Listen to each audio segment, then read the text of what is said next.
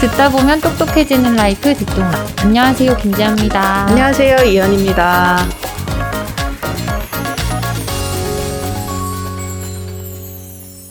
네, 제가 현 기자한테 밸런스 게임 같은 질문을 네. 하나 할 텐데요. 네. 사무실에서 일하는 거랑 집에서 일하는 것 둘 중에 하나만 고르라면 어떤 하나만. 선택을 하실까요? 네, 근데 이거 한번 정하면 못 바꿔요. 못 바꿔요. 그래, 그럼 회사 비품을 아예 못 쓰는 거구나, 재택을 선택하면. 자리도 없어요. 복사기도 없고, 네. 자리도 없고, 에어컨도 안 돼요. 회사 에어컨. 에어컨도 내 거 써야 되고. 네. 아, 그래도 재택이 좀 낫지 않을까 싶은데, 근데 또 사실 재택이 몸은 편한데, 일이 좀 안 될 때가 있기는 해가지고. 음, 맞아요. 고민되네요. 자꾸 눕게 되고 네. 그렇잖아요. 저도 사실 고르라 그러면 완전 집이긴 한데 음. 근데 주변을 보면은 집에서 근무하는 거를 싫어하는 경우도 있긴 하더라고요. 어, 그래요? 주변에 네. 있어요, 정말로? 네, 저희 동기 김모 씨가 있긴 어. 한데요. 그왜 그런가 하면은 뭐 집에서 근무할 환경이 안 아, 갖춰졌다거나 있지. 아니면은 좀 아기를 키우는 선배들도 아. 그런 이야기를 많이 하시고요. 아니면 집에서 그냥 집중이 안 된다 그래서 재택을 하라고 해도 집 근처에 공유 오피스를 찾아가는 경우도 있더라고요. 아, 그렇죠. 생각해보면, 저도 회사에 나오고 싶다기보단 사무실은 필요한 것 아. 같기는 해요. 회사는 아니어도 되는데. 네. 그래서 그런지 요즘은 뭐, 집도 사무실도 아닌 제3의 장소에서 근무를 하는 기업들도 좀 늘고 있는 것 같은데, 뭐, 제주도에서 근무를 하는 경우도 어. 있다고 하고. 맞아요. 기사로 저도 봤어요. 그래서 오늘은 점점 다양해지고 있는 근무 형태들과 사무실의 앞날은 도대체 어떻게 되는 건지 들어보려고 하는데요. 최근 팩풀팀에서 사무실과 헤어질 결심이라는 제목의 흥미로운 뉴스레터를 썼더라고요. 음. 그래서 이 취재를 직접 해온 팩풀팀의 하선영 기자와 함께 이야기를 나눠보려고 합니다. 바로 모셔볼게요. 안녕하세요. 안녕하세요. 하선영입니다. 오랜만에 또 놀러 왔습니다. 일하러 왔죠, 뭐. 아, 그래도 오늘 주제는 좀 재밌는 음. 해피해피한 이야기라 음. 가지고는 네, 네. 좋습니다. 네, 저희가 앞에서도 이야기를 했지만 코로나 이후에 근무 형태가 정말 다양해지고 있어요. 그렇죠. 사실 코로나 초반에는 그냥 집에서 노트북 가져가서 일하는 재택근무만 떠올렸는데요. 찾아보니까 원격 근무의 종류나 형태가 굉장히 다양하더라고요. 기사를 보니까 뭐 hybrid work라는 용어도 나오던데요. 원격 근무에는 좀 어떤 형태들이 있는 건지 먼저 소개해 주세요. 맞아요. 요즘에 일하는 형태, 일하는 장소와 관련된 용어, 신조어 같은 것들이 음. 엄청 많아진 것 같아요. 그래서 몇 가지 요즘 많이 쓰는 용어들은 좀 몇 가지 설명을 드리는 게 좋지 않을까라고 생각을 해서 몇 가지만 말씀드려 볼게요. 워케이션. 이건 진짜 워케이션 많이. 들어봤어요. 네. work plus vacation이라고 생각하시면 될 것 같습니다. 업무와 휴가를 함께 쓰는 형태. 근데 어. 하선영 기자 지금 말하자면 workation이잖아요. vacation 중인데 저희 방송 나와주고 있어요. 행복하게 지금. 아닌 거 같네요. 행복합니다. 네. 보통 workation이라고 하면은 이제 daytime에 이제 낮 시간에 일하는 시간에는 일을 하고 음. 퇴근 이후 시간에는 그 본인이 머물고 있는 휴양지에서 어. 뭐 호텔이 됐건 뭐 음. 휴양지 같은 곳에서 여유를 즐기고 호젓한 생활을 하는 그런 걸 보통 workation이라고 부르는 것 같습니다. 워케이션 가보셨어요? 안 가봤죠. 계속 얘기하는 것 같아요. 계속 상암에만 아, 있는데요. happy한 방송이라고 했는데 아, 아닙니다. 죄송해요. 근데 그 꿈은 꿔봤어요. 막 네, 네, 네. 퇴근하고 막 노을 지는, 노을 지는 바다에서 서핑하고 맥주 한 잔 마시고 이런 거 있잖아요. 네, 맞아요. 그런 컨셉이죠. 두 번째는 거점 office라는 표현입니다. 공유 office에서 좀 발전한 개념이라고 생각을 하시면 될 것 같아요. 그러니까 직원들이 이제 출근하는 그런 편의성이나 업무 접근성 이런 것들을 이제 신경을 쓰는 회사들이 어, 회사 건물 말고 시내의 주요 spot에다가 또 다른 일종의 branch를 만드는 개념이죠. 그래서 음. 본인이 원하는 곳에 가서 출근을 할 수 있게 하는 음. 거점을 만드는 걸 거점 office라고 설명을 하는 것 같고요. 그 다음은 이제 메타버스 근무라는 표현도 요즘 참 많이 쓰는 것 같습니다. 메타버스라는 것 자체가 그냥 요즘 핫한 키워드죠. 음, 그쵸? 네. 그래서 메타버스 근무라고 하면 원래 의미를 생각을 하면 이제 그 3차원의 가상세계에서 업무를 하고 그 가상세계를 한마디로 사무실로 생각하는 그런 근무 형태라고 생각을 하시면 될 것 같습니다. 나중에 또 말씀을 드리겠지만 카카오가 지금 시행하고 있는 것도 메타버스 근무제라고 하는데 이거는 사실 제가 개인적으로 생각했을 때 메타버스 근무를 하기엔 조금 안 맞는 느낌? 음. 온라인을 이제 어쨌든 그 주축으로 한다라는 의미에서 아마 메타버스라는 표현을 쓴 것 같은데 어쨌든 카카오도 메타버스 근무를 하고 있다라고 이야기를 하고 있습니다. 마지막으로는 하이브리드 근무제. 라는 표현을 쓰는데요. 이건 말 그대로 혼합되어 있는 형태의 근무 제도이고요. 사무실 플러스 원격 근무 이런 식으로 섞어져 있는 형태입니다. 여기서의 핵심은 사무실 근무가 며칠인지 혹은 직원들이 얼마나 마음대로 사무실 근무하는 날짜 혹은 시간과 원격 근무하는 날짜 시간을 그 비율을 정할 수 있는지가 이제 핵심일 것 같습니다. 음. 사실 코로나 덕분에 이런 용어들이 보편화되긴 했지만 이전에도 사실은 간간히 쓰던 말들이었어요. 어. 그런데 이제 이 단어들의 공통점을 생각을 해보면 어쨌든 일하는 시간과 장소에 있어서 직원들의 자율성을 좀 보장을 해준다라는 데 아마 그 의미가 있는 것 같고요. 다만 어쨌든 저는 이번에 이 레터를 쓰면서 기사를 쓰면서 아, 무슨 용어를 가장 그 대표 용어로 써야 될까 고민을 하다가 재택근무는 지아 기자님도 말씀을 해주셨지만 어쨌든 재택 집에서 머무르는 네. 근무인데 요즘엔 정말 뭐 예를 들면 카페에서 일하시는 분들도 많고 음. 공유 오피스 알아서 구해서 가시는 분도 많고 하니까 그냥 원격 근무라고 하는 게 좀 이제 좀 아. 통칭하는 용어로 쓰기에 괜찮지 않을까라고 생각을 해서 원격 근무라는 표현을 썼습니다. 네. 음. 특히나 사실 워케이션은 저한테 정말 꿈 같은 이야기인데요. 진짜 꿈 같아요. 이게 거의 프리, 뭐 프리랜서로 일하시는 분들은 이렇게 하시는 분들도 많은데 회사원한테 가능한 일일까? 음. 뭐 이런 생각을 했는데 우리나라 기업들에서 실제로 적용 중인 곳이 있어요. 그러게요. 저도 꿈 같은 이야기인 줄 알았는데 음. 꿈은 아니었습니다. 오. 요 최근에 정말 엄청 워케이션을 도입하는 회사들이 많아졌고요. 어, 그리고 또 도입하려고 하는 회사들도 많은 것 같아요. 다들 되게 오. 워케이션에 진심이더라고요. 어, 그래요. 네. 누가 많이 도입을 할까요? 라고 물어보시면 당연하지만 IT 기업과 스타트업들이 음. 대부분입니다. 어, 방송을 준비하면서도 생각했습니다. 이런 IT 음. 기업이나 스타트업에 다니시지 않는 분들이 이 방송을 들으면 아, 상대적 박탈감을 느끼시면 그렇죠. 어쩌나. 음, 우리. 회사는 이런 말, 이런 광고 없는데 어. 이 어느 딴 나라 이야기인가? 라고 생각하실 수도 있을 것 같아서 좀 마음이 안 좋습니다. 당장 우리 얘기? 네. 처음으로 그 생각했어요. 네. 저희 얘기였어요. 네. 워케이션의, 워케이션 대표 주자 나야 나라고 주장하는 이제 회사들이 좀 몇 군데 있어요. 어디예요? SK텔레콤은 이번 주부터 워커힐 호텔에 워케이션이 오. 가능한 스피어 워커힐이라는 이름의 그 spot을 문을 열었습니다. 그 광장동 워커힐. 네, 맞습니다. 오. 직원 할인도 있지 않을까? 거기. 그래서 이제 그쵸? 뭐 그런 호텔 숙박할 수 있는 것과 뭐 어. 그걸 같이 이렇게 하는 형태이던데요. 뭐 꼭 텔레콤 직원 아니라 SK 계열사 다른 직원들도 이용을 할 수 있다고 하고 일하는 장소는 물어보니까 100, 100명이 일할 수 있는 그 일할 수 있는 음. 공간 자체도 확보를 해놨다고 해요. 음. 오, 그럼 뭐 경쟁률 엄청 치열하지 않아요? 왜냐면 이제 SK텔레콤이 거점 오피스를 이제 올해 봄에 신도림, 뭐 분당, 일산 이런 데도 문을 오. 열었거든요. 근데 뭐 다른 곳도 다른 곳인데 워커힐 하면 너무 좋지 않아요? 네, 라고 했는데 뭐 꼭 그렇지는 않다라는 식으로 이야기를 하긴 하더라고요. 그리고 이제 라인 플러스라는 회사는 일본, 호주, 대만 등 시차가 4시간 이내인 곳에서 오. 해외에서 최장 3개월까지 일할 수 있는 제도가 있다고 합니다. 음. 그리고 연간 204만 원의 워- 어, 그 업무 지원금을 준다고 합니다. 보면 원격 근무, 워케이션 하는 사람만 204만 원 받나요? 그건 아니라고 합니다. 아, 모두에게. 뭐, 네, 네, 다 준다고 합니다.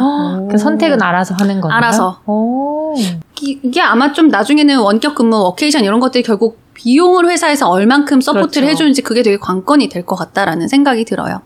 그리고 이제 알서포트라는 이제 IT 기업 같은 경우는 이 회사 본사가 저기 있어요. 송파구에 있어요. 방이동인가 있을 거예요. 근데 이 회사가 최근에 부산에 사무실을 일종의 거점 오피스를 만들었다고 합니다. 부산에. 직원들이 그 해수욕장 2분 거리에 사무실이 있다고 하거든요. 그래서 이제 부산에서 한 달 살기 하면서 낮에는 사무실에서 일하고 해질 때 해수욕장에서 맥주 한 잔 할 수 있게 와. support 한다고 합니다. 뭐 어쨌든 기업과 직원들의 이 워케이션 수요가 지- 직원들도 그렇고 기업들도 그렇고 수요가 굉장히 많이 늘어나고 있는 것 같아요. 음. 그래서 이런 분위기를 감지한 이제 제주도나 강원도 이제 각 그 지자체들이 "헉, 우리 도시로 놀러 오세요. 아. 이왕 워케이션 즐길 거 여기로 오세요 하면서 엄청 유치하는 노력을 많이 하고 있, 습니다 그래서 네이버 뉴스 이런 데다가 워케이션 검색해 보면요. 네. 지자체들이 내는 홍보 자료가 오, 엄청 많이 그래요? 나와요. 우리 도시로 와 주세요 이러면서. 그리고 뭐 개인적인 생각에는 어쨌든 요즘에 특히 여름철이고 휴양지 로 많이 놀러들 가시는 음. 시즌이니까 그런 거에다가 그 엔데믹 이 바람이 이렇게 약간 맞물리면서 워케이션에 대한 그것도 되게 많이 커진 것 같다라는 음. 느낌이 듭니다. 네. 짚고 넘어가고 싶은 게 원격 근무나 이런 새로운 형태의 근무가 진짜 표준 아니면 뭐 트렌드라고 할 수 있는 건지 궁금해요. 왜냐면은 지난 6월에 테슬라 CEO 일론 머스크가 주 40시간 사무실 근무를 해야 한다라고 직원들한테 메일을 보냈더라고요. 그래서 이게 굉장히 의외였거든요. 그래서 원격 근무 좀 국내 도입이 좀 어느 정도 됐다고 보면 될까요? 음. 어, 국내에서 원격 근무를 도입한 기업 비율이 뭐 몇 퍼센트다 뭐 이런 거에 대한 사실 정확한 통계 데이터는 없습니다. 대부분의 설문조사나 그런 통계 숫자 같은 경우는 어, 기업 그런 담당자들 혹은 뭐 그 최고 위층들에게 원격 근무를 도입할 의사가 있습니까? 그러니까 음. 의지를 물어보는 그런 숫자들은 많은데 실제로 지금 그래서 몇, 몇 군데나 몇 퍼센트나 되는지 뭐 그걸 정확히 추산할 숫자는 없는 것 같고요. 다만 이제 제가 취재를 하면서도 느꼈던 점은 원격 근무가 마치 너무 많이 이야기가 나오다 보니까 뭔가 당연히 해야 되는 국룰인 것 같이 느껴지는데 꼭 그렇지는 않다라고 좀 저는 느껴지더라고요. 그 원격 근무를 도입하는 기업들도 소수이고 그 소수의 기업들도 사실은 여전히 원격 근무를 도입하는 만에 혹은 원격 근무를 도입하는데 세부적으로는 직원들과 조율해야 하는 상황들이 좀 되게 많은 것 같아서 크고 작은 결- 갈등을 겪고 있는 게 사실은 현실이 아닐까라고 생각을 했습니다. 그 이제 지아 기자님도 얘기를 해줬지만 그 테슬라 같은 경우도 그러니까 회사로 나오서 아니면 퇴사해라가 음, 머스크의 네. wording이었어요. 그래서 이런 것 때문에 이제 되게 그 직원들의 분노를 자극한 그런 포인트가 됐죠. 그리고 애플 같은 경우도 봄에 주 3일은 사무실로 의무 출근하라. 라고 얘기를 했어요, 회사 차원에서. 음. 근데 이 노조도 없는 애플에서 직원들이 수천 명이 성명서를 내고 우리는 그런 거에 응할 수 없습니다. 어. 막 엄청 조목조목 반박하는 성명서를 막 내고 해서 애플이 어 그러면 홀드하겠습니다 라고 어. 해서 지금은 홀드가 된 상황입니다. 그런데 뭐 사실상 다시 그 뭐 주 3일 출근하세요 하기는 쉽지 않겠죠. 네. 어, 그런 분위기예요. 국내도 어, 뭐 여전히 조금 어, 원격 근무가 확산되고 있는 건 사실이지만 모든 직원과 모든 기업이 원한다 이것까지는 아닌 것 같다라는 생각이 듭니다. 음. 카카오가 그 원격 근무제 아까 말씀드린 메타버스 근무제를 도입한데 한다고 이제 발표를 하면서 되게 논란이 많았습니다. 메타버스 근무제를 시행하겠습니다 라고 했는데 웬걸 디테일을 보면 약간 파놉티콘 같은 그런 느낌이 좀 드는 거예요. 원래도 그 전에는 굉장히 자유로운 그 원격 근무를 하고 있었거든요. 음. 근데 메타버스 근무제를 하겠습니다 하면서 룰을 몇 개 정해놨는데 예를 들면 음성으로 실시간으로 연결돼 있어야 돼요. 아, 다 대답을 해야 되는 거예요? 네, 집에 뭐 일하고 있어도 어쨌든 음성을 계속 틀어놔야 되는. 아니, 슬, Slack의 Huddle도 약간 그런 네. 하려고 아, 것 아, 같더라고요. 정말요? 어. 불편하지 않나요? 외롭지 않게 근무하라고 외롭지 하, 한, 아, 그러니까 그게 방점일 텐데. 그리고 사무실에서는 뭐 하세령 씨 하면 네 이렇게 아, 할수 있는데 네, 그게 그쵸, 안 된다는 그쵸. 문제 의식을 갖고 만든 기능 그렇죠. 같았어요. 진짜 진정한 그 실시간성을 위한 뭐, 모든 걸다 그거에- 연결해 놓는 네. 모든 집을 모든 집을 음성으로 실시간 연결되어 있어야 되고 오후 1시부터 5시까지 이제 뭐 core time이라고 부르는 것 같던데 어. 무조건 그 시간에 근무를 해야 되고 뭐 이런 식의 이제 조건들을 몇 가지 정해 두니까 직원들이 가만히 있지 않고 또 반발 반발 반대 반대를 해서 이제 몇 가지를 좀 수정을 해- 했어요. 근데 뭐 이제 7월부터 시행을 하고 있기는 한데 약간 그런 것 때문에 직원들의 민심을 약간 잃지 않았나라고 생각을 합니다. 음. 전면 이제 사무실 근무로 돌아간 곳들도 좀 있어요. 있는데 이런 곳들도 취재하면서 몇 군데 쉽 게 찾았습니다. 그런데 어. 이런 회사들은 제가 기사에 굳이 이름을 쓸 수가 없었어요. 왜냐하면 이 기업들도 이야기하면서 근데 저희가요 막 굳이 전면 사무실 근무하는데요라고 나가면 너무 요즘 트렌드에 맞지 않는 아. 회사. 아. 네, 좀 약간 굉장히 올드한 그 나오세요라고 강, 그 강권하는 회사인 것처럼 보일 것 같다면서 안 알려지길 원하더라고요. 아, 이미지가요. 이미지가 좀 음. 그런 문제가 있는 것 같아요. 제가 알기로는 은행들은 웬만한 데는 다 거의 100% 출근으로 다시 돌아간 것 같더라고요. 맞아요. 그게 네. 제가 디테일은 정확히 모르지만 은행 같은 경우는 망분리 이런 게 안 돼 있기 때문에 사실 현실적으로 집에서 근무를 하실 수가 없습니다. 음. 그래서 카카오에 제가 메타버스 근무제가 논란이 됐을 때 제가 개인적으로 아는 카카오뱅크 직원한테 전화를 해서 당연히 저는 뱅크도 음. 메타버스 근무하는 줄 알고 음. 야 너네 이것 때문에 말 많은데 괜찮아 화나지 막 이러고 했더니 뱅크 직원이 하는 얘기가 우리는 어차피 망분리가 안 돼서 집에서 일할 수가 음. 없어 아. 우리랑은 상관없는 이야기야라고 이야기를 하더라고요. 음. 그러니까 쉽지가 않아요 현실적으로 생각을 해보면. 그렇구만요. 네. 근데 아무튼 원격 근무가 늘어나고 있긴 늘어나고 있잖아요. 네. 근데 이 배경에는 어- 일단 코로나라는 예상치 못한 변수가 이렇게 촉매 역할을 해주는 그쵸, 면도 그쵸. 있지만 음, 네. 노동자든지 뭐 기업이든지 일에 대한 인식이 많이 좀 바뀌고 있는 영향도 있을 것 같아요. 왜 원격 근무가 점점 늘어나고 있을까요? 어, 여러 가지가 진짜 말씀하신 것처럼 시기적으로 되게 잘 맞물린 것 같아요. 그래서 첫 번째로 생각을 해보면 어쨌든 원격 근무를 본격적으로 논의할 시기가 됐다라고 생각을 할 수 있습니다. 그 나중에도 말씀드릴 텐데 제가 구글에서 인터뷰한 분도 그런 표현을 쓰더라고요. spring cleaning이라고 미국에선 이야기를 한대요. 음. 봄에 하는 봄맞이 대청소 같은 느낌인데 지금 미국에서 그런 표현을 쓰는데 코로나라는 겨울이 이제 막 지나가고 물론 요즘 약간 확진자가 다시 네. 늘고 있긴 하지만 어쨌든 이제 엔데믹이 옴으로써 봄맞이 대청소 빨래도 하고 화분도 새로 심고 이렇게 하는 것처럼 근무 제도 어떻게 일을 할 것인지 방식에 대해서도 spring cleaning 하면서 새로 그 방식들을 setup하고 있는 단계다. 음. 그 시기적으로 굉장히 그런 노력을 하고 있을 때가 맞다라고 이야기를 한다고 하고요. 뭐 국내에서도 이제 방금 말씀드린 카카오랑 네이버도 어쨌든 국내에서 뭐 최대 IT 기업이라고 부르는 두 회사가 공교롭게도 동시에 7월부터 원격 근무제를 시행을 하고 있지 않습니까? 그러니까 이 회사들 같은 경우도 사실은 7월 이전에도 코로나 팬데믹 이후에 계속 원격 근무를 하고 있었어요. 그런데 이제 그때는 좀 약간 임시 방편으로 약간 원격 근무를 음. 했었거든요. 그때 실제로 그랬어요. 제 기억에는 뭐 3개월 단위로 약간 한 번씩 이렇게 미세적으로 제도를 좀 조정하고 했었는데 이번엔 약간 좀 정식으로 이제 원격 근무를 시행하는 그런 느낌이 좀 있더라고요. 그리고 또 두 번째로 생각을 해볼 점은 어 원격 근무를 도입하는 데 있어서 직원들이 아쉬울까요? 기업들이 아쉬울까요? 누가 더 적극적으로 이 논의를 하려고 할까요? 라고 생각을 하면 일하는 사람들 일하는 사람들이 더 열심히 이야기할 것 같지만 의외로 기업들도 굉장히 열심히 어, 이 이야기를 그런가요? 한다는 거예요. 오. 왜 그런가? 이게 직원들에게 이런 부분에 있어서의 직원들의 니즈를 제때 제때 만족시켜주지 않으면 직원들이 떠날 수 있다라는 일종의 아. 불안감 같은 것들이 다들 있더라고요. 예, 이제 예를 들면은 굉장히 당당하게 직원들이 이제 뭐, 뭐 이직을 할 때가 아니더라도 기존 직원들이 회사랑 이야기를 할 때, 어? 옆 건물 회사는 주 3일 출근은 커녕 음, 매일 아. 집에서 일해도 된다던데요? 그런 거 전혀 모두가 다 자율이라고 하던데요? 뭐? 사무실로 출근하라고? 그럼 전 이직하겠습니다. 전 퇴사하겠습니다. 와. 라고 이야기하는 당당한 직원들이 진짜 많이 늘어났다는 거예요. 와. 그러니까 회사가 이런 것들을 이렇게 적극적으로 먼저 이야기를 할 수밖에 없는 분위기가 이미 형성이 되어 있는 거죠. 카카오랑 네이버도 제가 봤을 때는 동시에 시작한 것도 다 그런 의미가 있는 것 같아요. 음. 네이버만 먼저 막 멋들어지게 우리는 connected 근무제를 하겠습니다. 카카오 되게 약간 가만히 있으면은 음. 뭔가 없어 보이잖아요. 음. 그러니까, 그러니까 되게 다 적극적으로 너나 할 것 없이 제도를 도입하려고 하는 것 같습니다.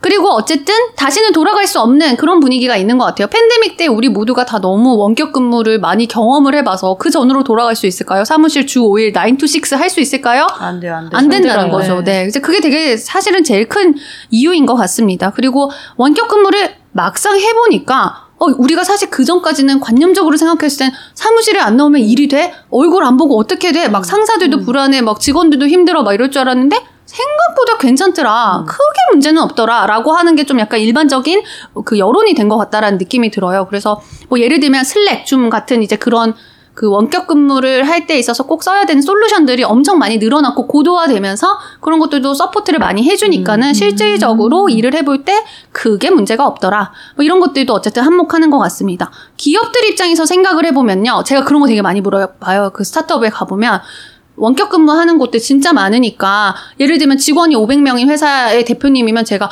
대표님 그러면은 500명 책상 다 여기 갖다 놨어요 하면은 절대 그러지 않는다는 어. 거예요. 왜냐면 특히 막 스타트업들이 이제 뭐 그런 비용 자- 자체가 되게 부담스럽기도 하니, 하니까 그 예를 들면 500명이 직원이 있지만 뭐 그 원격 근무가 자유로우면 예를 들면 한 자리는 한 200개, 300개 정도만 만들어도 그 비용을 아낄 수 있다라는 거죠. 그만큼. 어. 그리고 그 아낀 비용을 직원들의 다른 뭐 복지나 이런 거에 쓰면은 그게 훨씬 더 만족도도 높고 뭐 모두가 다 좋은 일이 된다. 뭐 이런 얘기들을 하더라고요. 음, 생각보다 기업들도 원격 근무에 진심으로 네네네. 하고 있네요. 네네. 제가 또 보니까 팩플 레터에서 원격 근무 관련된 설문조사도 진행을 하셨더라고요. 근데 저는 사실 직장인 절대 다수가 원격 근무를 선호할 거라고 생각을 음. 했는데 막상 결과를 보니까 사무실 출근을 선호한다고 답한 분들도 음. 생각보다는 많긴 하더라고요. 그 설문 결과를 좀 자세하게 소개해 주세요. 지아 기자는 그러면 어떻게 응답하실 것 같아요? 최종 결정. 최종 결정. 저는 주몇 대? 5일 주 5일 재택 진짜? 어, 몇 대면? 저는 한 4일 재택하고 하루만 하루에 아, 사- 하루 일주일에 있어요? 하루는 네. 사무실에 나 저도 하루 이틀 정도는 어. 사무실에 나오는 걸로. 단 나오는 날은 내가 정한다.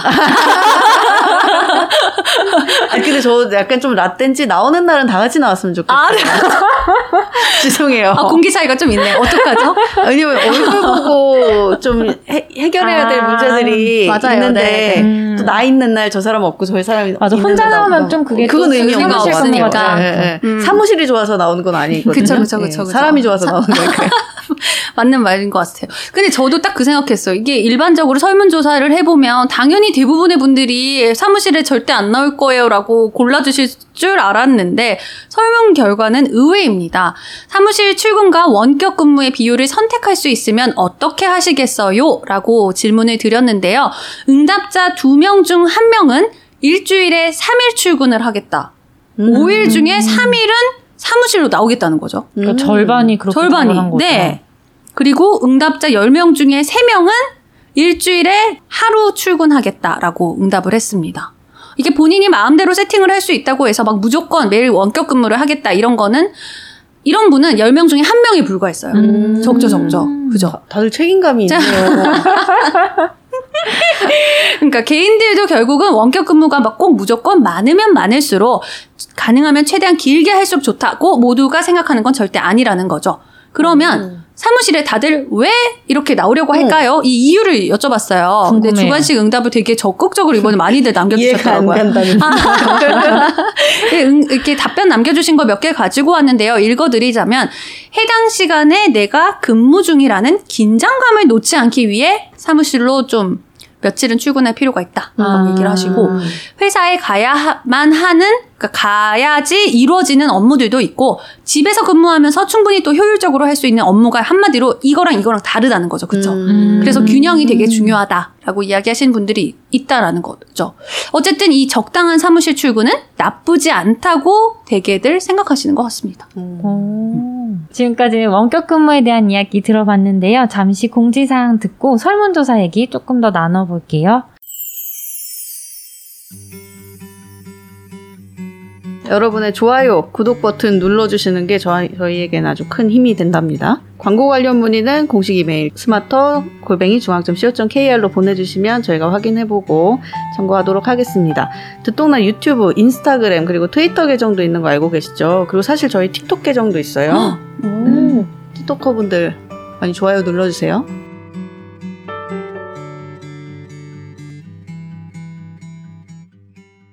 여러분은 지금 듣동라 진행자 이현 김지아 기자 그리고 하선영 팩플팀 기자와 함께하고 계십니다. 원격 근무 설문조사 결과를 이어서 이야기해보면 좋을 것 같아요. 그러니까 아까 이야기한 것처럼 설문에서 이야기한 것처럼 음. 모두가 매일 재택을 하겠습니다라고 하지 않는 건 원격 근무가 사실 장점만 있는 건 아니기 때문일 것 같은데요. 원격 근무를 하게 되면서 겪게 되는 어려움이라든지 뭐 고충 이런 것들은 어떤 게 있다고 하던가요? 실제로 해보셨을 땐 어떠셨어요? 저는 좀 집중이 좀 오롯이 잘 안 되는 느낌이 많이 음. 들었어요. 업무 루틴을 잡기가 너무 힘들어요. 아, 네, 맞아요. 맞아요. 나 맞아요, 자신과의 싸움 같은 어, 느낌이잖아요. 맞아요. 의지가 아주 강해야 맞아요. 되고 뭐 집중해야 된다. 막이 음. 계속 그래 생각. 그리고 또 사실은 이게 그 업무 공간이 분리가 안 되니까 일이 사실 몰아치는 구간에는 오히려 앉은 자리에서 11시, 12시까지 일하게 되는 폐단도 있더라고요. 음. 장소라도 아. 바꿔야지 내가 퇴근을 했다. 맞아요. 맞아 시간이다 하는데 노트북만 열면 다시 일터니까. 맞아요. 음. 그런 게 있더라고요. 맞아요. 쉽지 않습니다. 네. 어, 원격 근무가 말이 좋아서 원격 근무지. 사실 이게 회사가 특히 좀 제도적으로도 그렇고 비용적으로도 그렇고 많이 support를 해줄 필요가 있다라는 생각이 저는 되게 들었어요. 맞아요. 하다못해 음. 컴퓨터만 해도 어, 맞아요. 맞습니다. 그리고 사실 뭐 직원들 같은 경우 데스크탑을 음. 회사에서 쓰는 분들, 집에서는 랩탑 쓰고 내 거 개인 컴퓨터 개인 쓰고. 그러니까 음. 그런 것들 되게 혼용해서 많이들 쓰는데 그런 것들을 과연 웬만한 회사들이 다 이렇게 맞춰주기가 쉽지 않을 것 같다라는 느낌이 들더라고요. 그래서 저희도 두 번째로 설문조사에서 물어봤던 질문이 원격 근무를 할 때 회사 지원이 가장 필요한 부분은 무엇이냐라고 음. 물었습니다. 이제 중복으로 선택을 할 수 있었는데요. 응답자 50%가 골라준 답변은 원격 근무할 때 쓰는 협업 tool을 좀 개선해 달라였습니다. 어, 이게 근데 사실 그 문제죠. 그러니까 회사에서 쓰고 있는 솔루션들이 다 약간 정해져 있으니까 그게 좀 맞지 않으면은 불편함도 있고 얼마나 적극적으로 쓰냐는 결국 되게 직원들마다 되게 다르더라고요. 그렇죠, 그죠? 그렇죠. 예를 들면 우리 회사 솔루션은 윗분들은 적극적으로 쓰는 것 쓰- 같은데 밑에는 사실 그냥 네. 저희 사설 메신저 많이 쓰죠. 네. 진짜 많이 쓰죠. 네. 그렇죠. 저 미쓰리. 미쓰리 맞아요. 지아 기자 혹시 미쓰리라고 어, 아시나요? 이름만 들어봤어요. 써본 적은 아, 없어요. 미쓰리. 네. 젊은 것들끼리 소통할 때 미쓰리였죠. 생각해보면 그런 거 쓸 때는 일종의 카카오톡 PC 버전이 없을 때였어요. 맞아요. 그죠? PC 버전 없을 때였어요. 아, 네이트온 같은 느낌. 맞아요, 맞아요. 네이트온 맞아요, 맞아요. 근데 조금 네이트는 조금 사적인 친구들이랑 하는 맞아요. 경향이 있었고 아. 미쓰리는 업무 회사 업무, 업무요. 친구. 아. 회사 친구? 아, 회사 친구는 아니군요. 회사 선배. 아, 네. 네. 그랬었죠. 그러니까 재택하시는 분들이 특히 이제 이런 솔루션, 이런 허- 협업 tool에 되게 의존도가 엄청 높잖아요. 그런데 뭐 저도 사실 이제 일 때문에 이제 뭐 인터뷰나 미팅을 하면은 예를 들면 카카오 분들이 하면 카카오 분들이 쓰시는 솔루션을 쓰게 되고 아. 네이버 분들을 만나면 네이버 분들이 쓰시는 솔루션을 쓰고 이런 식으로 해서 저는 이제 아. 공교롭게 되게 여러 회사 솔루션을 되게 많이 써보게 되더라고요. 그렇구나. 장단점이 다 있어요. 다 되게 저는 좋다고 느끼는데 장단점은 확실히 좀 있긴 하더라고요. 아무래도 그 기업 문화가 좀 들어가지 네, 네. 않았을까? 들어간 그, 그런 느낌은 아. 확실히 있긴 하더라고요. 그래서 회사들이 어쨌든 이런 부분에 있어서 직원들이 쓸수 있는 솔루션에는 뭔가 그런 뭐 여러 가지 뭐 제도나 장치 같은 걸 좀 많이 지원을 해줄 필요가 있다라는 생각이 들었어요. 그리고 뭐 아까도 이제 말씀을 드렸지만은 그 다음으로 이제 많이 선택을 해주신 답변 중에 하나가 이제 원격 근무 관련 조건이나 근무 시간 같은 걸 명시한 근로계약서, 단체, 단체 협약 같은 걸 잘 해야 된다라는 의견이 있었고 그 다음이 원격 근무비를 비용으로 지원을 해달라라는 아. 이런 의견도 있었거든요. 그뭐 예를 들면은 회사에서 식비, 식대를 지원을 해주는 것처럼 사무실에 출근하면 그럼 집에서 내가 일을 하면 음. 집에서 밥 먹는 거 어떻게 할 거냐? 음, 음. 집에는 과자 없는데 그렇죠. 간식, 간식, 소중한 간식. 둥글레차도 없고 이제 소소하게는 네, 그것부터 마이쮸. 시작해서 마이쮸 이런 것도 없고 에어컨도 사실 내 돈 내고 틀어야 되는 거고 그러게요. 책상도 새로 사신 분들 많잖아요. 완전요. 음. 어. 그게 그러니까 특히 뭐 개발자나 특히 이렇게 굉장히 고도로 집중을 음. 해서 디자이너 분들도 그렇고 그런 분들은 그런 인프라가 쫙 갖춰져야 되는데 그리고 사실 월세도 어떻게 보면 아, 뭐 월세요. 그. 비율로 따져보면 그 두 평, 세 평 정도 음. 월세도 사실 어. 내가 부담하고 있는 거고. 근무하는 시간을 생각해 보면 결코 짧지 않거든요. 그렇죠. 네. 맞아요. 이런 거에 대한 논의가 진짜 많이 활발하게 이루어져야 되는 것 같아요. 음. 이야기가 많이 돼야지 그만큼 기업들도 적극적으로 이 비용에 대해서 생각을 하고 많이 support를 해주실 음. 테니까 취재를 하면서 만난 그 AI 그 기술과 솔루션 이제 만드는 스타트업 업스테이지라는 곳인데요. 여기는 회사 생겼을 때부터 100% 원격 근무를 하고 있어요. 어. 사무실이 아예 없어요, 사실상. 그런데 여기 직원들 같은 경우는 이제 입사를 하면 처음에 업무 기기를 사세요 하면서 500만 원을 아. support를 해주고 아, 그 안에서 마음대로 살 수 있는. 거예요? 자기가 원하는 컴퓨터, 자기가 원하는 스펙의 아. 장비를 사라. 오. 그리고 1년 뒤가 되면 1년 동안 고생하셨습니다. 컴퓨터 업그레이드 하세요 하면서 아. 또 500만 원 플러스. 와. 음, 그래서 또 지원을 해주고. 그리고 그 이후부터는 매달 10만 원씩 기기 업그레이드 비용, 뭐 device 비용 이런 식으로 해서 지원을 해준다고 하더라고요. 와. 와. 뭐 이제 또 개발자분들이 원체 많으니까 뭐 음. 기기에 대한 그것도 많으실 테고 뭐 하겠지만 어쨌든 이런 식으로 딱 비용을 따로 아예 다른 항목으로 책정해 두는 것 자체가 저는 좀 의미가 있는 것 같다라고 생각을 했어요. 음. 대충 막 그냥 뭐 연봉 더 올려줄게 이게 아니라 아니라 딱 네, 용, 네, 네. 용처를 딱 음. 명시해가지고. 명시해서 네네네.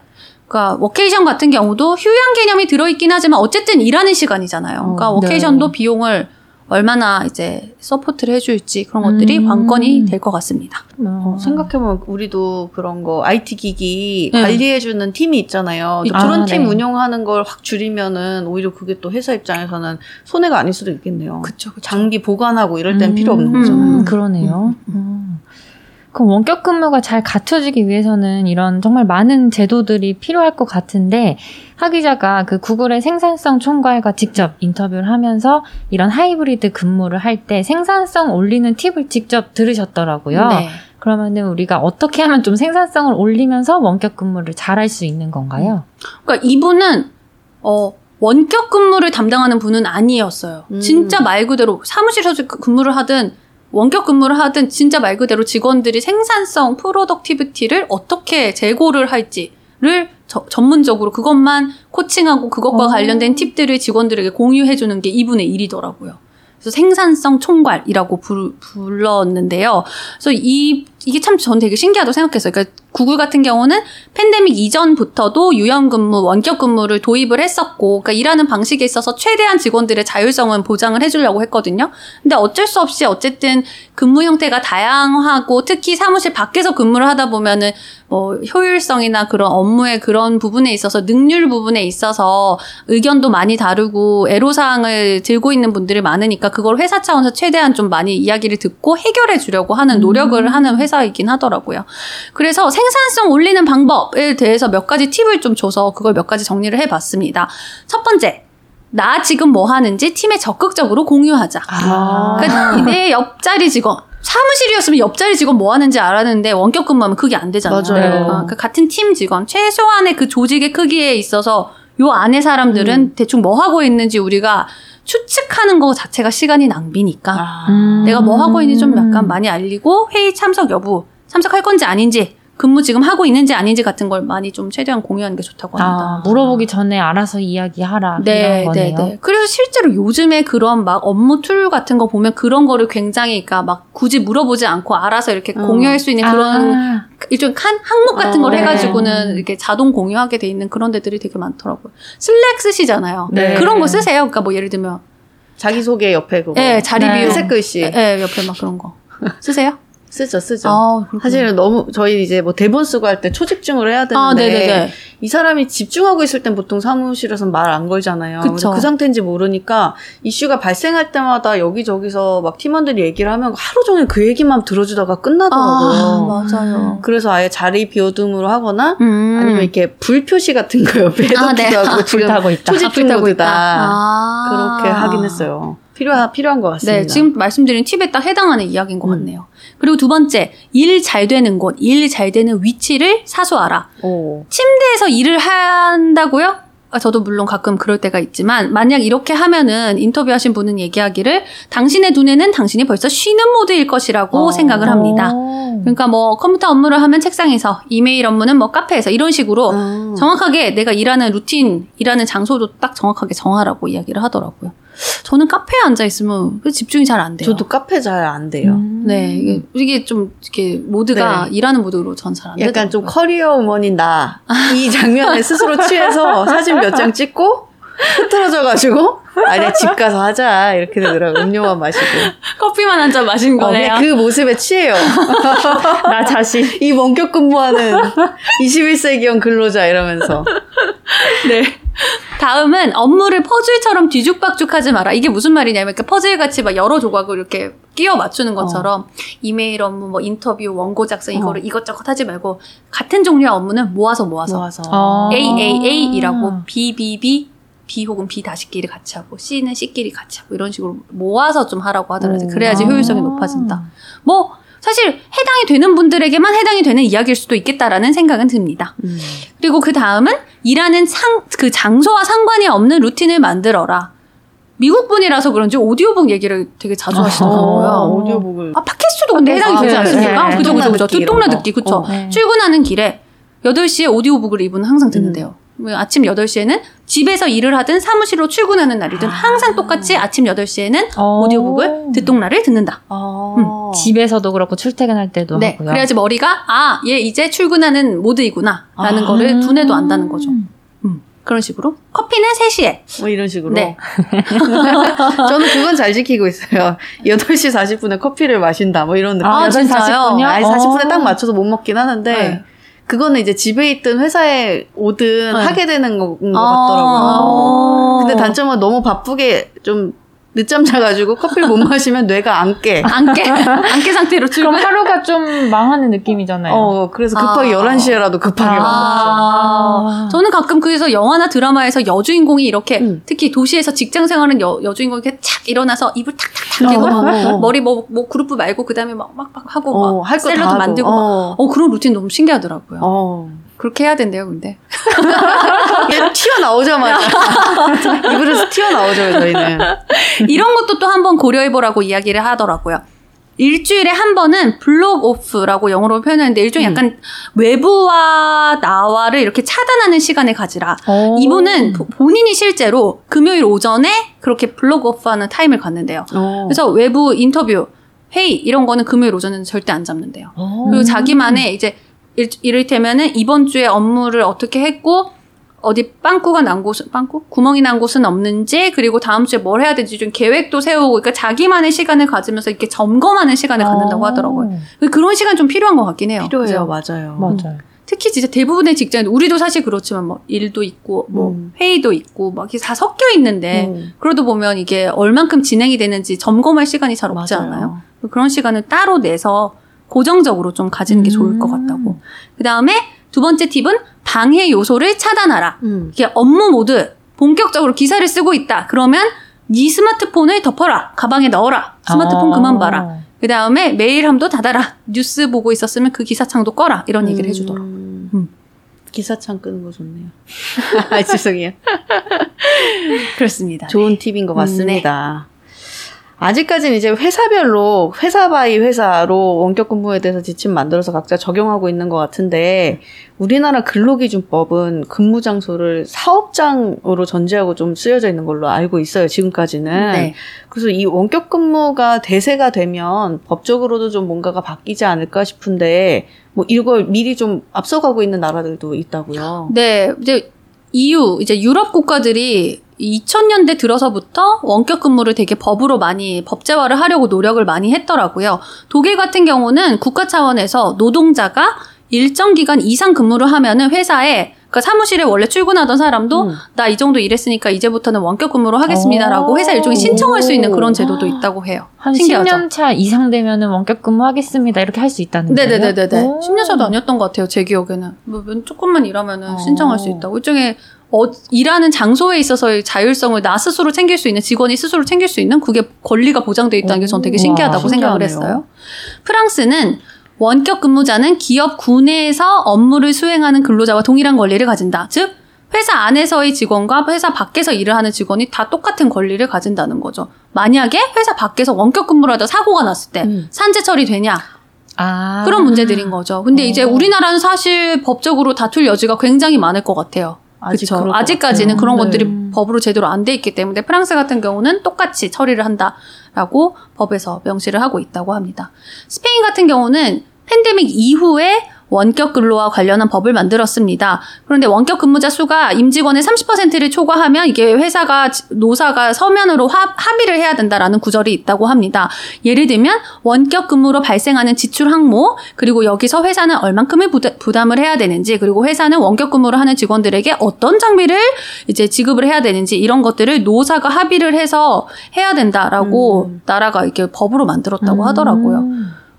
한국은 이게 고용노동부에서 무슨 가이드라인을 발표를 하기를 했는데 그건 진짜 말 그대로 가이드라인에 가이드라인. 불과하기 때문에 어 약간 왜 이거 저, 저도 취재하면서 이거 왜 아직 이거 이 수준밖에 안 됐지라는 생각은 하긴 했어요. 음. 원격근무 어쨌든 도입하는 회사들이 굉장히 늘어나고 음. 있는데 그럼 국가가 좀 선제적으로 좀 도입을 하고 이렇게 법 법을 좀 세팅을 해야 되지 않나라고 생각을 하긴 했습니다. 음. 음.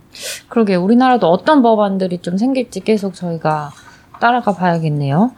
이제 마지막 질문인데요. 오늘 이야기를 듣다 보니까 원격 근무라는 게 이제 정말 꿈 같은 이야기만은 아니었구나 싶다가도 근데 그래도 반짝 유행으로 좀 그치지 않을까? 그냥 일부 정말 몇몇 기업들의 복지 제도로만 그치지 않을까라는 생각도 아직까지 들긴 하거든요. 그리고 또 원격 근무를 아예 할 수 없는 직종들도 있긴 한데 그래도 조금 앞으로의 사무실의 미래 그리고 일의 미래를 조금 큰 그림을 그려보면 좀 어떻게 변할까요? 저도 취재를 하면서 느꼈었던 거는 첫 번째, 어쨌든 사실 이제 원격 근무를 한 해 만에라고 하면은 일하는 장소만 얘기를 하는 것 같지만은, 어, 물론 장소도 중요하지만 장소랑 일하는 시간, 이것만 중요한 게 아니다. 결국은 회사가 직원들이 직원들이 내가 이런 식으로 일하고 싶습니다라고 다양한 요구를 하는 걸 회사가 얼만큼 적극적으로 음. 받아들여 주고 그 요구를 얼만큼 잘 예쁘게 수용을 해주는지가 관건인 것 같고 이- 이런 논의가 많이 나오는 것 자체가 저는 일종의 노동자의 권리가 되게 이제 강화되는 어떤 어떻게 보면 길게 봤을 때 과정 중에 하나인 것 같아가지고 음. 이런 논의 자체를 어쨌든 반겨야 된다라는 생각을 했습니다.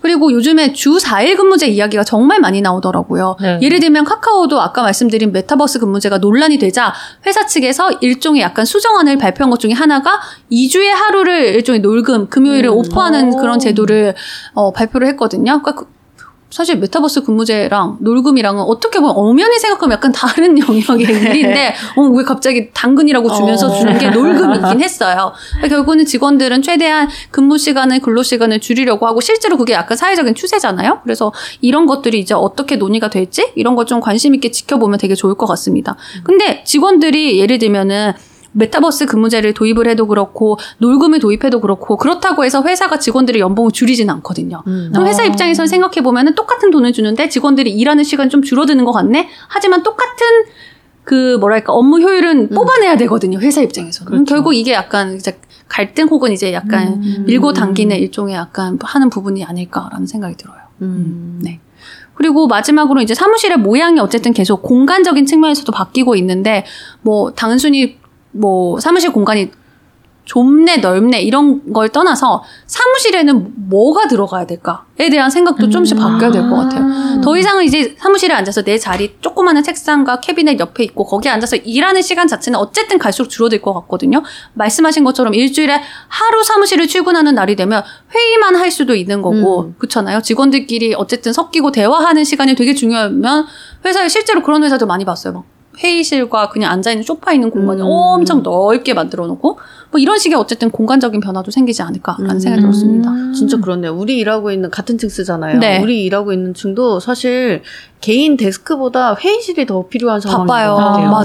맞아요. 회의실 예약하기 요즘 너무 힘들어요. 힘들어요. 맞아요, 맞아요. 맞아요. 개인 사실 그 책상 공간은 그렇게 그렇게 필요 없는 필요 것 같아요. 없고 비어 있는 비율이 오히려 음, 저희 음, 팀도 음. 그렇잖아요. 음. 직원들 많이 나가 있으니까. 음, 제 자리를 회의실로 바꿔버리면 좋겠지. 그러게요, 그러게요. 이 가운데 공간도 회의실로 좀 바꿨으면 좋겠네요. 요즘에 그런 것도 있, 있다더라고요. 뭐 가구 회사 이런 데들이 이렇게 좀 회사에서 B2B 모델로 음, 네. 이렇게 거점 오피스 이런 걸 만들어주는 이런 서비스도 한다는 걸 보니까 음. 시장에서 움직이기 시작했는데 이미 음. 대세는 기운 게 아닌가라는 생각도 좀 들긴 맞아요, 해요. 맞아요. 그 뭐지 원격 그 책상 브랜드 같은 데서 되게 어. 이런 프로모션 음. 엄청 열심히 하고 있, 있더라고요. 그러니까 그런 게 있는 것 같아요. 기업들 입장에서도 원격 근무를 도입하려는데 예를 들면 워케이션 같은 음. 경우도 아 하면 좋겠는데 직원 복지 차원에서 나쁘지 않은 것 같은데 사실 회사가 일일이 그거를 뭐 예를 들면 휴양지에 어떤 시설을 어. 막 사무실을 세팅하고 하는 걸 일일이 다 하기 쉽지 않잖아요. 쉽지 그러니까 않죠. 그런 것들을 이제 일종의 B2B로 한 번에. 네 대행해주는 어. 그런 걸 많이 하는 것 같아요. 흥미롭네요. 재밌는 뭐것 같습니다. 지자체와 지자체. 얘기도 지자체도 거죠. 네네네네 네. 재밌네요. 디지털 노마드라는 아, 표현이 있잖아요. 네. 근데 디지털 노마드도 앞으로 정말 많아지고 있는 것 같아요. 음. 예전에는 근데 그게 진짜 프리랜서에게만 음. 해당되는 이야기였던 것 같은데 이젠 직원 그냥 일반적인 회사에 소속되어 있는 직원들도 그런 걸 많이 꿈꾸고 하려고 실현하려고 하지 않을까? 라는 생각이 듭니다. 네. 음. 과연 우리의 일의 미래는 어떻게 될지. 어, 어떻게 될까요? 부럽네요. 메타버스에서 만나요. Hi. 싸이월드 미니미로 인사하는 이처럼 너 방에 가도 돼? 점심 같이 먹을래? 이렇게. 네. 어떻게 될지 아무튼 기대가 됩니다. 네, 너무 궁금하네요. 네. 저희도 어떻게 바뀔 수도 있는 거잖아요. 그러게요. 우리도 뭔가 6개월쯤 후 기대해봐도 되지 않을까요? 조금 6개월은 조금 빠를 것 같고요. 아, 그래요? 네. 죄송합니다. 3년 해볼까요? 아 근데 아무튼 우리도 바꾸 우리 팀도 조금씩 조금씩 바뀌고 있는 것 같아요. 뭔가 음, 지금 맞아요. 하고 있는 일을 공유하는 방식이라든지 뭐 여러 가지로 음. 그리고 또 만날 때도 집중적으로 막 회의하고 아. 그런 것도 그렇고 그런 것 같습니다. 오늘 네. 나와주셔서 감사합니다. 감사합니다. 또 불러주세요. 네네. 감사합니다. 네, 지금 듣고 계신 듣똑러분들 중에서도 재택근무나 워케이션, 그리고 또 새로운 형태의 원격근무를 해보신 분들이 많으실 것 같아요. 그래서 실제로 해보니까 어떠셨는지 경험담을 댓글로 많이 남겨주세요. 네. 이어서 네이버 지원을 받아서 제작한 네이버 동네시장 장보기 컨텐츠가 이어질 예정입니다.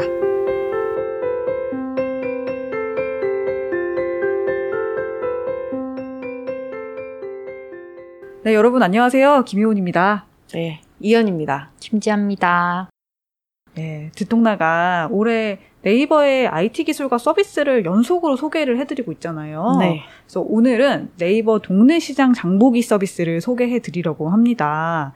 어떤 서비스인지 그리고 어, 직접 동네 시장 장보기로 쇼핑을 해보면서 이 손맛과 정성이 가득 담긴 동네 시장 먹거리도 추천을 해드리려고 하니까요. 음. 오. 네, 끝까지 재밌게 들어주세요. 네. 오, 우리 동네 시장 먹거리를 네이버로 주문할 수 있다. 어, 맞아요. 오, 저도 사실 뭐 삼시세끼 늘 고민하잖아요. 직장인의 숙명, 생활인의 숙명인데 음. 오늘 내용이 좀 특히 기대가 되네요. 주말을 앞두고 있기도 하고. 네 네. 기대하셔도 좋고요. 어, 시작하기 전에 이 콘텐츠는 네이버의 유료 광고를 포함하고 있다는 것을 말씀드립니다. 자, 그러면 우리 뭐 이영 기자랑 김지아 기자는 동네 시장 좀 자주 가는 편이세요?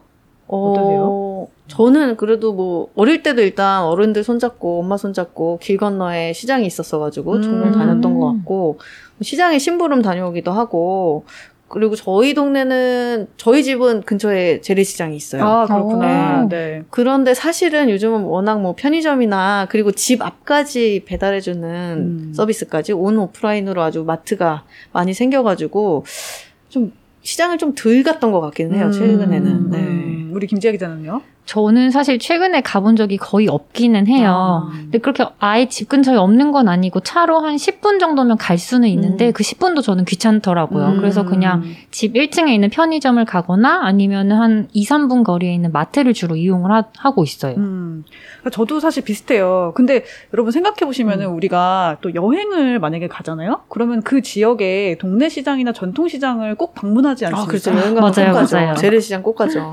꽈배기 사 먹으러. 그러니까 그 지역의 그 유명한 먹거리를 만나려면은 꼭 전통시장에 가야 되는 게 있잖아요. 그리고 또 그 지역의 분위기라든가 이런 그 맛이나 멋을 좀 느껴보려면은 전통시장에 꼭 들르게 음. 되는데 정작 우리 동네 시장, 뭐 우리 동네 집 근처 전통시장은 잘 안 갔던 것 같고 그 음. 소중함을 좀 잊고 살았던 게 아닌가라는 음. 생각도 들더라고요. 맞아요. 음. 생각해보니까 진짜 그런 것 같은 게, 음.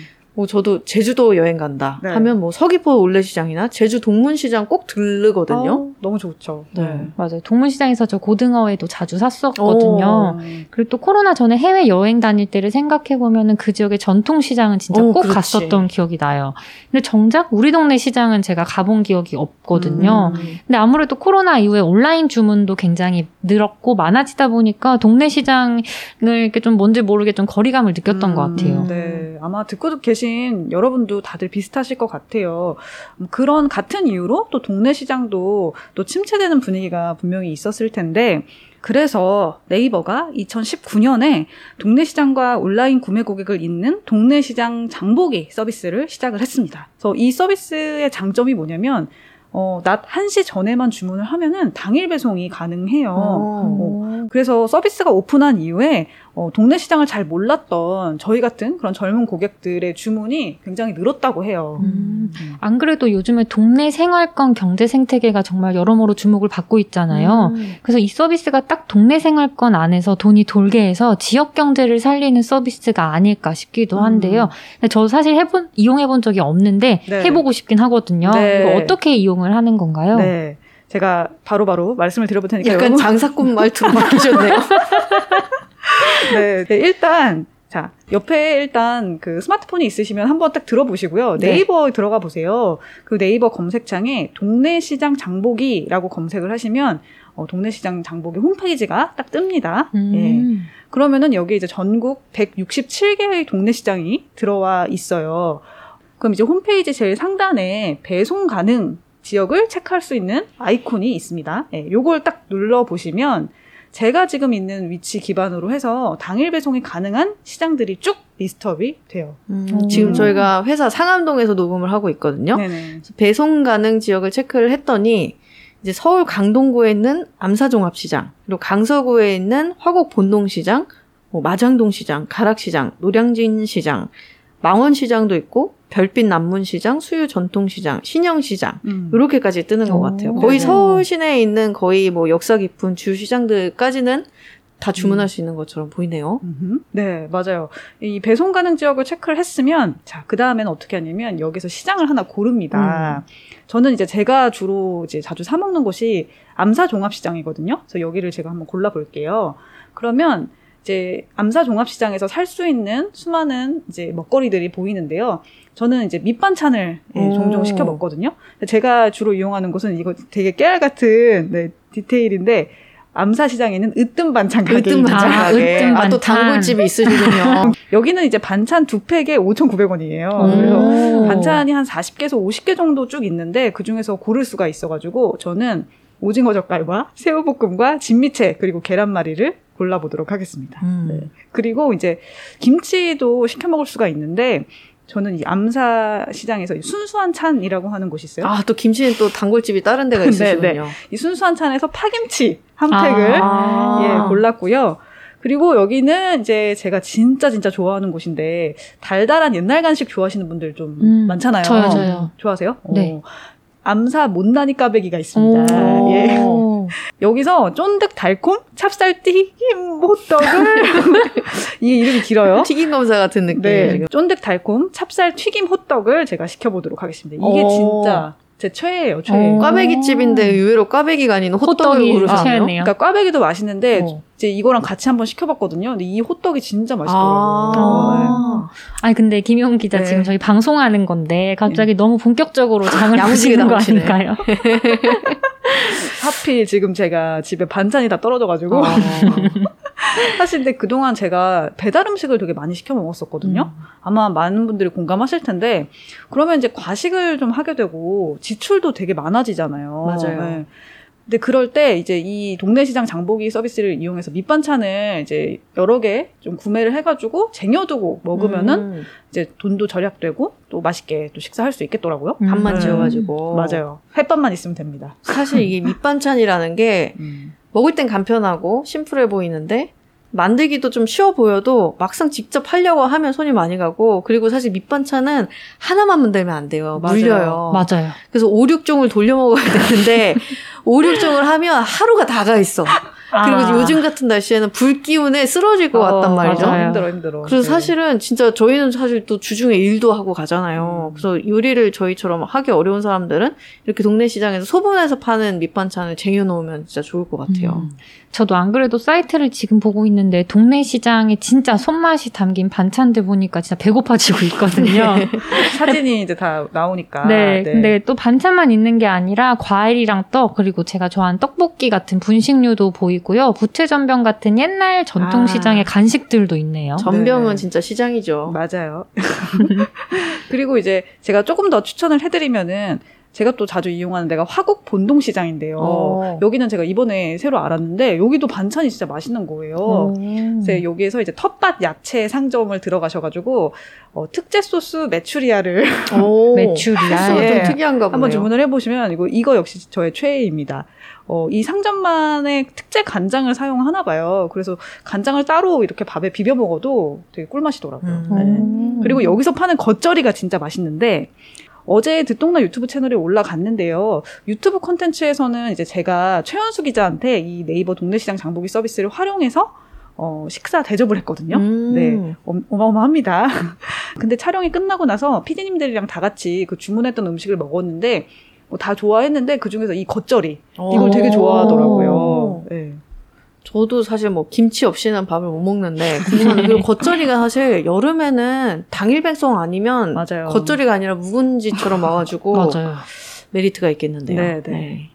그리고 이제 서울 수도권에 사시는 분들 같은 경우에는 가락시장이라든가 뭐 노량진 시장 그리고 마장동 시장 같이 굉장히 유명한 규모가 큰 도매 시장에서도 물건을 배송받을 수가 있거든요. 음. 그래서 저희도 이제 유튜브 촬영을 하려고 직접 노량진 시장에서 대게찜 하고 오. 광어랑 연어회를 시켜 봤었거든요. 어디 갔어요 다?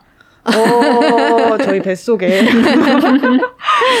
엄청 빠른 속도로 없어졌습니다. 네. 네. 일단 노량진 수산시장 부산상해에서 대게찜을 시켰고요. 그리고 어. 중앙회센터에서 광어랑 연어회를 시켰는데 정말 음. 좀 맛있고 또, 또 신선하더라고요. 네. 음.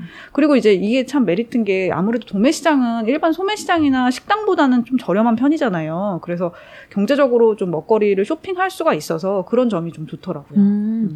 안 그래도 요즘에 물가가 진짜 많이 올랐잖아요. 그래서 마트를 가거나 장보기가 무서울 정도인데 그래도 이런 도매 시장을 이용하면은 좀 절약할 수 있지 않을까 싶기도 음. 한데요. 네네. 근데 한 가지 걱정되는 게 하나가 배송비가 또 아, 걱정이 그쵸. 되는데. 배송비는 어느 정도인가요? 음, 이게 아까 여러 상점에서 같이 주문을 하다 보니까 다 각각 배송비가 들 거라고 또 생각하실 수도 있잖아요.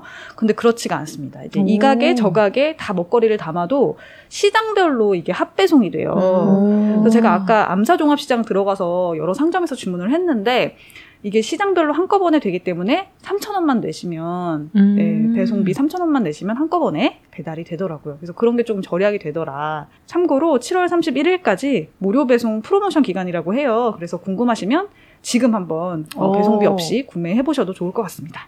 포장은 어때요? 포장이 좀 깔끔하게 하지 암사동에서 상하까지 음. 오는 동안 안전해야 되잖아요. 맞아요. 음식들이. 네. 네, 맞아요. 이게 2019년부터 시작된 서비스잖아요.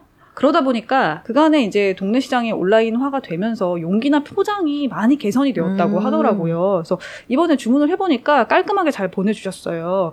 어, 참고로 이게 먹거리다 보니까 보냉팩을 같이 넣어주시거든요. 네. 근데 요즘에 날씨가 진짜 너무 덥잖아요. 폭염이잖아요. 아, 그래서 그렇죠. 어, 바로 이제 그 건네 받을 수 있도록 이게 문 밖에 오래 두면 상할 수도 있으니까 네. 계절이 계절이니만큼 퀵 배송이다라고 생각하시고 직접 내가 음식을 받을 수 있을 때 주문하시는 게 제일 좋을 것 같아요. 아, 그러면 조금 퇴근 1시간 전쯤에 어, 음. 해놓고 네네네네. 딱 받으면 되겠네요. 음, 네네. 지금 이제 김용 기자님은 서울 중심으로 설명을 해주시기는 했는데 이게 서울에만 있는 건 아니고 네이버 동네 시장 장보기 서비스가 전국 서비스인 거죠. 네, 맞습니다. 전국에 167개 시장이 들어와 있고요. 3,348명의 시장 상인분들이 거래를 하고 있는데요.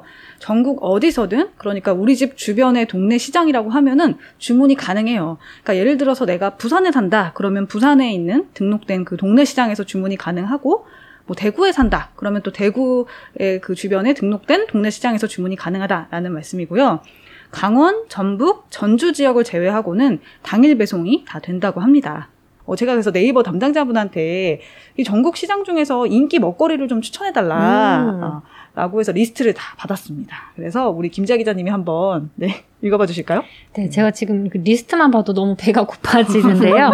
한번 음, 리스트 소개해드리겠습니다. 우선 경기 지역에서는요, 수원에 있는 화서시장에 있는 동해수산이라는 가게가 있는데요. 여기서 파는 알탕이 그렇게 맛있대요. 오. 그리고 의정부 제2시장에는 바로 어묵이라는 어묵집이 있는데 여기서 파는 수제 어묵이 중동 사랑시장에서는 반찬 이야기라는 반찬 가게가 있는데 청국장이 네. 맛있다고 추천을 해주셨고요. 또 세종 사는 분들도 계실 텐데 세종 조치원 시장에 있는 장독대 반찬 가게에서는 어린이 반찬 세트가 있대요. 그리고 경남에 사시는 분들은 양산 남부시장에 있는 이지 단팥빵 가게에서 단팥빵 가게니까 당연히 단팥빵이 맛있고 음. 꽈배기도 맛있다고 아우, 합니다. 맛있겠다. 네, 그리고 부산 사시는 분들도 많이 계실 텐데요. 반여 농산물 시장 에서 여기가 도매시장이거든요. 그래서 제철 과일이나 채소를 싼 가격에 구매하실 수 있다고 합니다. 대구 사시는 분들은요, 서남신 시장에서 고향 반찬이라는 반찬 가게에서 여기 김치류가 그렇게 음, 맛있다고 해요. 어, 네. 네이버 담당자분이 직접 추천을 해주신 거니까 믿고 시켜볼 수 있지 않을까 싶고, 어, 동네 시장 장보기 페이지에서 이제 배송 가능한 시장을 체크를 하시면은 쭉 나오니까요. 어, 이제 확인해 보시면 될 것 같고, 아, 이미 사용해 보신 분들이 별점이랑 리뷰를 다 남겨 놓으셨어요. 오. 그래서 그거를 보시고 참고해서 주문을 하면 좋겠다. 네. 제가 지금 같이 한번 눌러보면서 둘러보니까 이게 시장마다 갖고 있는 또 특색이나 스토리 같은 것도 같이 적혀 있더라고요. 근데 이런 스토리 하나하나가 사실 지역사회의 자산인 거잖아요. 그렇죠. 네, 무슨, 무슨 맛집 이런 스토리 정말 우리 좋아하니까 음. 그 지역 경제를 또 책임지는 것이기도 하고. 네. 음, 맞아요. 사실 전통시장을 활성화해야 한다 이런 목소리는 사회 각계에서도 계속 나오고 있고 또 많은 분들이 또 노력을 기울이고 계시잖아요. 어, 네이버의 경우에는 이런 동네 시장 장보기 서비스를 통해서 전통시장 활성화를 위해서 노력을 하고 있는 것이 아닌가 싶고요. 아 그리고 여러분 두 기자님 기억 나시나요?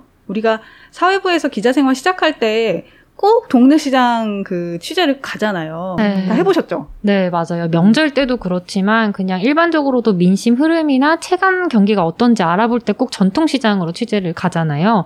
최근에도 코로나도 있고 또 경제 상황도 안 좋다 보니까 상인분들이 좀 힘드셨을 것 같은데 이런 서비스가 좀 활로가 되지 않을까 싶어요. 음, 네. 아무래도 좀 경제 분위기도 그렇고 음. 그리고 날씨가 워낙 덥다 보니까 이럴 때 저는 이제 인터뷰 갔던 기억이 나는 게 무더위 스케치 같은 걸 하려고 시장에 많이 갔거든요. 어. 시장에 사람이 없다 이 정도로 너무 음, 더워서 맞아요. 물론 현대화된 시설도 많긴 하지만요. 그래서 이런 때 모두 좀 힘을 내셨으면 좋겠고 오늘 저희가 준비한 얘기 여기까지인가요? 네, 맞습니다. 예.